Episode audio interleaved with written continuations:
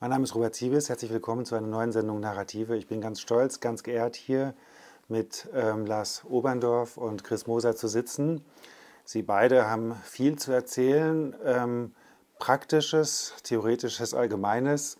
Und das sieht man auch schon an den Lebensläufern, die all das immer wieder verbinden, sind eben nicht nur Theoretiker, aber auch.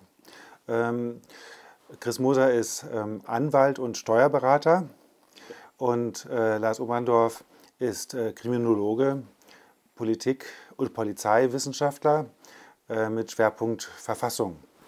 Und ähm, das ähm, ist natürlich in diesen Tagen ein Brennpunkt, würde ich mal sagen, weil an diesen, äh, in diesem Bereich, der Jurisprudenz, aber überhaupt natürlich äh, auch der Exekutive insbesondere auch der Polizei, ähm, da vertut sich viel, da verändert sich viel. In den letzten vier Jahren ist viel passiert. Und insbesondere muss ich sagen, auch äh, finde ich, dass sich die Rolle der Polizei verändert hat.